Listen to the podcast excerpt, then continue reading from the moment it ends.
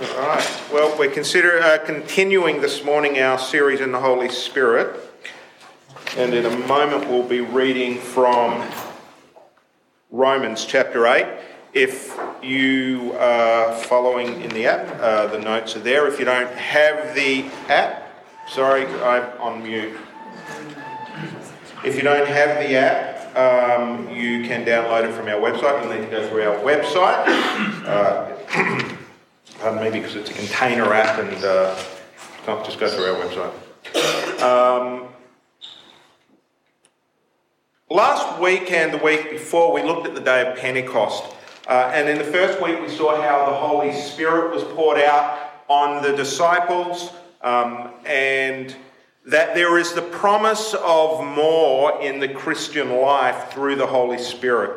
And then last week, we looked at Peter's Pentecost sermon uh, and saw how the coming of the, the Holy Spirit was a sign of the exaltation and lordship of Jesus.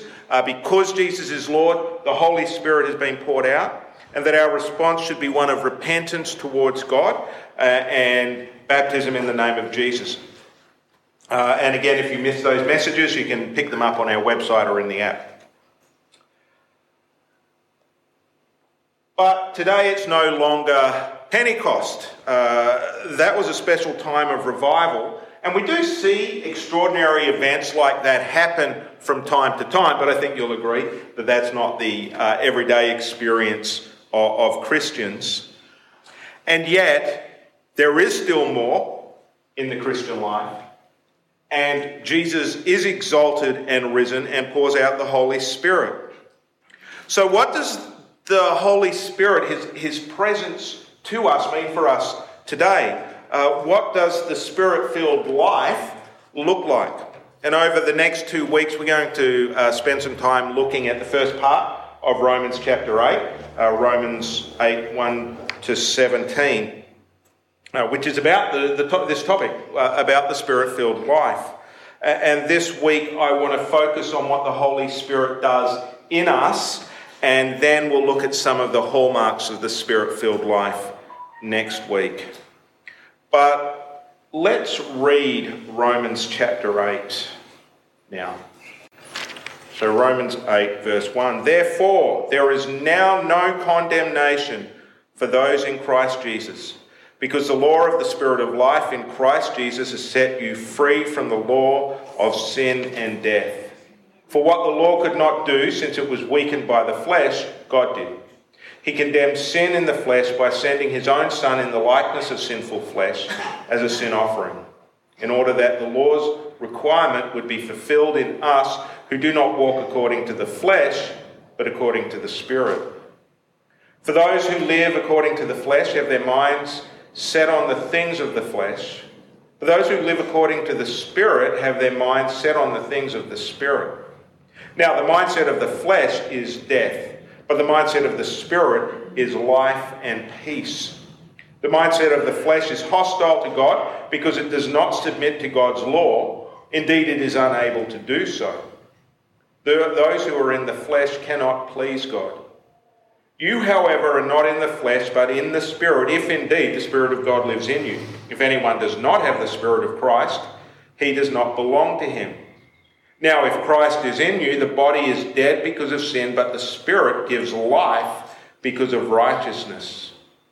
And if the Spirit of Him who raised Jesus from the dead lives in you, then He who raised Christ from the dead will also bring your mortal bodies to life through His Spirit who lives in you. So then, brothers and sisters, we are not obligated to the flesh to live according to the flesh. Because if you live according to the flesh, you are going to die. But if by the Spirit you put to death the deeds of the body, you will live. For all those led by God's Spirit are God's sons. For you did not receive a spirit of slavery to fall back into fear. Instead, you received the spirit of adoption, by whom we cry out, Abba, Father. The Spirit Himself testifies together with our spirit that we are God's children. And if children, also heirs heirs of God and co heirs with Christ, if indeed we suffer with him, so that we may also be glorified with him. Well, Romans 8 begins with the therefore, and we can't really understand what the therefore is there for unless we read chapter 7. Now, we're not going to read it today, I just want to briefly summarise. In uh, chapter 7, Paul agonises over his desire to obey God's law, but his utter inability to do so in practice. As we'd say, the spirit is willing, but the flesh is weak. His mind drifts towards God's law, but his flesh, his human nature, drifts towards sin. And sin inevitably leads to death. As a friend uh, always used to tell his youth group, sin kills. Key to understanding the Christian life and our relationship to righteousness and sin Sin kills. And perhaps you can relate to that, this struggle that Paul had. So many of us have a desire to follow God, but we seem incapable of doing so. The, the temptations and the frailties of the, the, the flesh are just too great. Whether it's sexual immorality, the pursuit of pleasure, laziness, fatigue, which isn't sin in itself, but it's part of the frailty of the human flesh that, that sometimes stops us from pursuing God. Or whether it's the lures of the world, entertainment, money, distractions, the things that cause fear. We're like uh, Dave in, in the 1997 film The Full Monty. Dave and his friends decide to make a buck by uh, performing a striptease act at the local pub inspired by uh, the American group, the Chippendales. Now, the movie is not all that bad. Don't judge it based on that premise. It's actually very, got some good uh, themes in it. But in Dave's case, Dave carries a bit of weight, looks more like me than Ephraim, and uh, he has a real self image problem, which is affecting his mental health and, and his marriage. And so, in despair, one night, Dave uh, goes into his garage and decides he's going to sweat a bit of weight off. He wraps himself up in glad wrap and then starts eating a Snickers bar. And I don't know about you, but I'm sure I'm not the only one who can relate to that on a number of levels. And then finally, in despair, coming back to the passage, with this inability to do what he wants to do, Paul cries out, Wretched man that I am, who will rescue me from this body of death? And the answer, of course, is that God has done it through Jesus Christ, our Lord. And then at the beginning of verse 8, we get the therefore, because God has done this through Jesus, therefore there is now no condemnation for those who are in Christ Jesus. What a wonderful declaration that is. Why? Why is there no condemnation for those who are in Christ Jesus? Because the law of the Spirit of life in Christ Jesus has set us free from the law of sin and death. Now, in the previous chapter, in, in chapter 7, and in fact, a large part of Romans follows these themes, uh, Paul explained that the Old Testament law, or, or the Torah, uh, which means instruction, uh, was meant to give life but because of our propensity to sin, it's utterly powerless to do so. So that all the law can actually achieve is to make our sin worse. Worse. Said, before the law, I didn't know what sin was, and once the law came, I jump at every chance I can to sin. Or at least that's what it feels like. But then we read here in, in chapter 8, verses 3 to 4, that God sent his Son uh, to be a sin offering. And, and Jesus lived the perfect life and became the perfect sinless sacrifice, and so became the perfect fulfillment of Torah, of the law. In Torah language, he is perfectly righteous. And so you and I can't escape the law of sin and death, but we know a guy who can. Now, verse 2, Paul says, uh, because the law of the Spirit of life set me free from the law of sin and death. Law here uh, probably means something more like a binding principle or authority. Law, like many words, has a range of meanings. And so Paul's probably using a play on words to compare it to the Torah, but it's not like the Torah, which is a divine but all the same constructed legal code. Uh, these are more the realms of authority that bind us. We're either in the realm under the principle bound by sin and death or in the realm of life. And so, because of the human inclination to sin, Torah binds us to the realm of sin and death. But in Jesus, we're transferred to the realm of life in the Spirit. And so we can look at it this way, perhaps. There's all sorts of ways we can look at it, but this is one I'm picking this morning.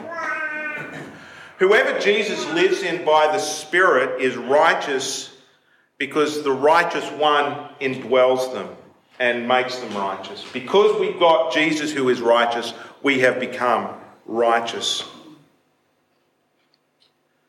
And so, within this, the life of the Spirit, Paul tells us, the life of the Spirit in the believer is key to this freedom. And so, what I want to spend the rest of the time this morning doing is looking at what the Spirit actually done, does in us. And we'll see four things. First, as we've seen, the Spirit sets us free. The law of the Spirit of life in Christ Jesus sets us free from the law of sin and death. Now, this doesn't mean we no longer sin. It doesn't mean we don't have a propensity to sin. But it does mean sin's grip is loosened. And Paul later on, as we read, talks about putting to death the, the deeds of the flesh. The thing is that sin's grip is loosened. It's no longer the controlling force in my life. The principle of life is now the controlling force. And we find that the deeper we go with Christ, if we're walking with Him, the less we will sin. Sin's grip gets loosened and loosened. And this is what we call sanctification. To sanctify means to make sacred, to make holy. One of the themes of the chapter. So the Holy Spirit sets us free. In verse 10, we see that the Holy Spirit gives life because of righteousness. Now, in the preceding verses, in verses 5 to 8, Paul contrasts the mindset of the flesh with the mindset of the Spirit. The mindset of the flesh is hostile to God's law and so dwells in the realm of death, but the mindset of the Spirit drifts towards God and dwells in the realm of life. So, I guess a key is how do we cultivate the mindset of the Spirit in order to have life? And in verse 9, Paul seems to indicate we don't do anything in the sense that it's just something that happens to the believer. If we have the Spirit, if we're in Christ, then we should have the mindset of the Spirit. It's a consequence of our life in Christ. But nevertheless, in verses 12 to 13, he says that uh, we need to put to death the, the deeds of the body. We need to live uh, according to the Spirit. We walk with the Spirit. We cooperate with the Spirit in this. We're not completely passive, obviously. I'm sure we all know the distractions that can come in, the choices we have to make. A little hard getting up in the morning or whenever it is to crack open your Bible and read that, or distractions in prayer or whatever. But we are still moving in that direction if we are led by the Spirit. You know, one of the things I've always wanted to do is to be able to play a musical instrument. I've started many times learning a number of different instruments. Guess what? There's a reason I don't stand up here and play with the band. and it's not because I don't want to, it's because I, I can't. Obviously, it's a matter of practice, but you know what? As I reflect on this, I don't think it's just a matter of practice. Obviously, if I practiced, I'd become good. But why don't I practice? I think it's because I don't have the mindset of a musician. Um, I enjoy music as much as the next person, but I don't love it. Some people really get meaning and, and find uh, something very deep in music, and I have moments of that, but it's not in my soul. I've never shifted to the mindset of a musician, and so I had that motivation to practice and put everything else on hold for it. If we want life, we need to shift our focus to the realm of life. We need to cultivate the mindset of life, which is a mindset of the Spirit. Now, fortunately, the difference between me practicing music and us practicing the mindset of the Spirit is that we have the Spirit living in us. It's not simply a case of external motivation, but God Himself shifting our mindset and enabling us to this. We have to, as I said, cooperate and make choices within this, though, to make sure that we, in a sense, are living out our, authentic Christianity, our authentic nature as Christians.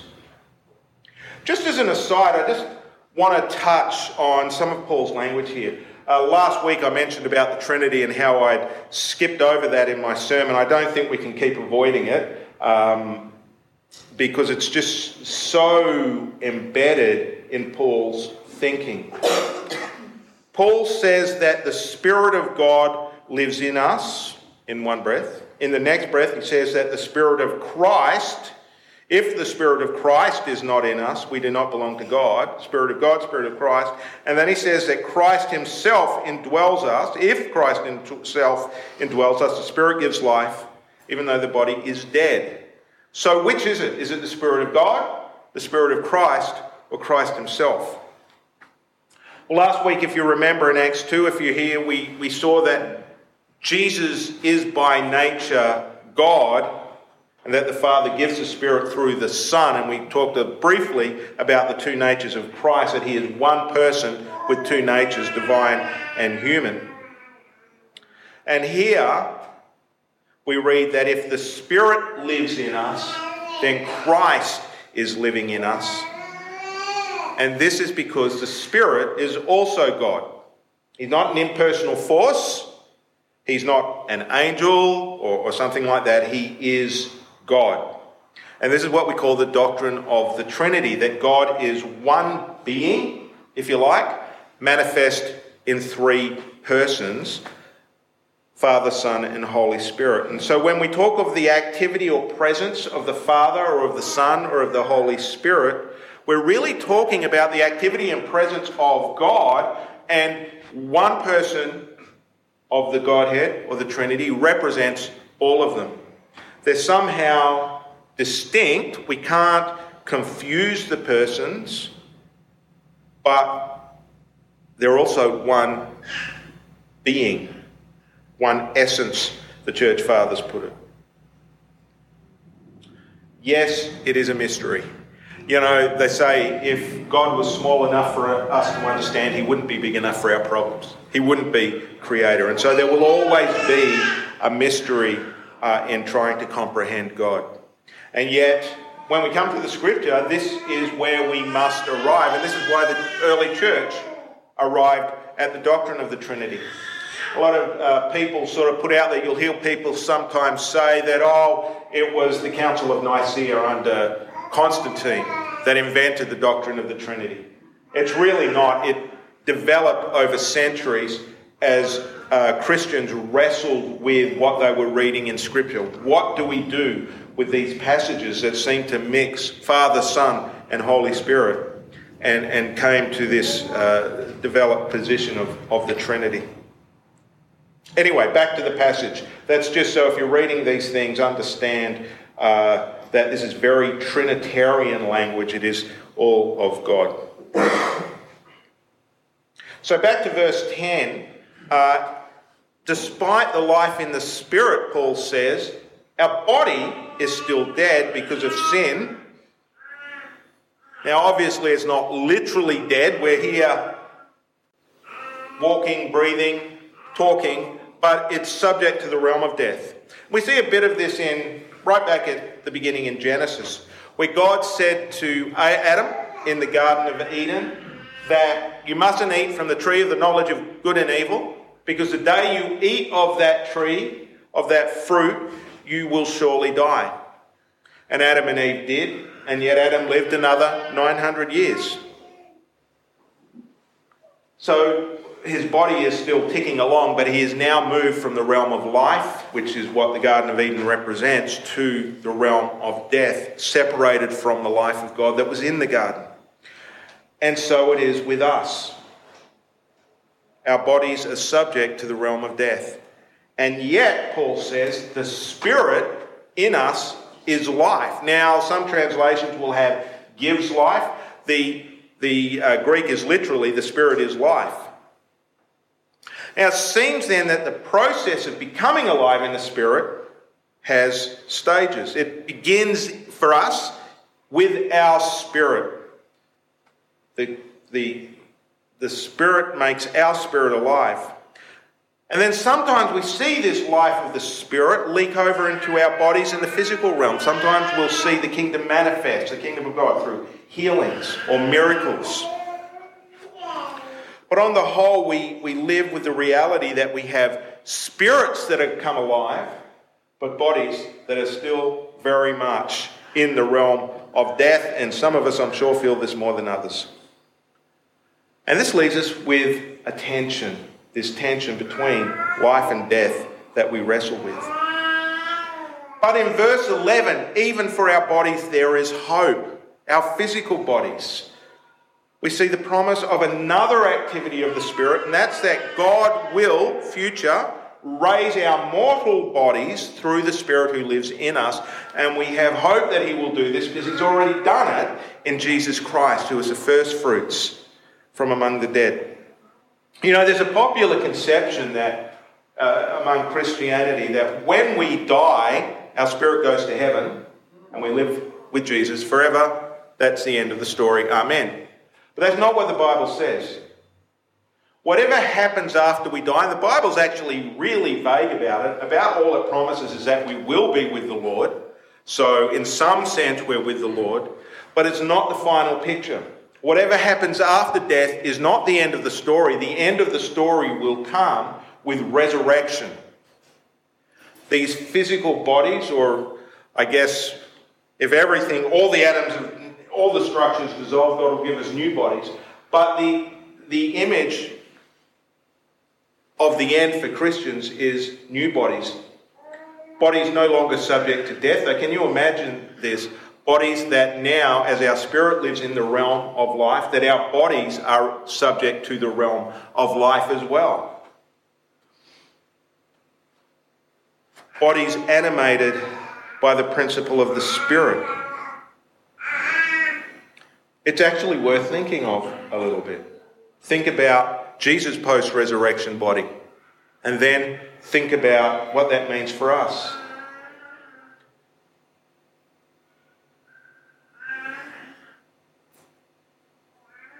So we have this hope. But there's one more thing that the, the Spirit does. Not only have we been given life by the Spirit, but he says in verses 15 and 16 that we have been adopted into God's family. We talk a lot about identity in this church because the reality is when we become Christians, we take on a new identity. We change from what we were we don't have adoption in Australia so much anymore. In fact, I don't think we have it at all. But traditionally, when a child is adopted, they completely leave the identity of their birth family behind. They take the name of their new parents, they adopt the culture of their new family. You sort of can't help it when you move into a new culture, you start to adopt it. Their parents have full parental rights over them, and they have all the rights of inheritance and so on that go with us. And it's the same with us as Christians. We have this new legal, if you like, uh, change in identity. But you know, we have a spiritual change as well. We've seen that we're transferred from the realm of death into the realm of life. And this is the, uh, the spiritual equivalent of having our DNA rewritten uh, with our adopted father's genes. We just it's a radical change of identity. One day our bodies will catch up with the spiritual reality. And as we'll see next week, this isn't just a theological truth that we accept by faith. It's meant to be an experience that animates the believer. But as I say, we'll talk about that next week. But this morning, just to wrap up, to summarize the work of the Spirit, the Spirit sets us free, and the Spirit gives us life, and the Spirit adopts us into the family. This is our identity, this is who we are, and the Spirit will give us resurrection. This is the hope we have for the future. You know, in the full Monty, Dave has his breakthrough when he starts to internalize a little bit the, some of the love that his wife and his friends have for him. And as God's people, it's, it's really vital that we internalize the reality of who we are in Christ through the Holy Spirit so that we can truly live it and so that we can truly experience it. Because we are, if you're a believer today, if you have Jesus, you are someone who has been made alive by the Spirit and you might be thinking, well, I don't feel like that. We're going to look at that next week, so make sure you're here. But if you're here this morning and you don't know that reality and you don't have Jesus, and you think that freedom, life, resurrection, adoption into a new family sounds good, it can be yours. When we turn to God, He gives us a new identity. This is all by His grace and mercy. It's not something we do, it's something we believe and hold on to. So it begins by trusting in Jesus Christ, who died so that we can be forgiven of our sins and live for God. And so if you're interested in knowing more, I invite you to come and talk to me after the service. But for us in Christ, there is no condemnation because we have been set free by the Spirit of life. And I hope that we can move more and more deeply into the reality of that. Let's pray as the band comes forward. Father, we thank you for your grace to us. We thank you for the reality of the Holy Spirit in our lives. And Father, my simple prayer is that we will know the freedom and life, the joy of being your children, and the hope of future resurrection that comes from life in the Spirit. In Jesus' name.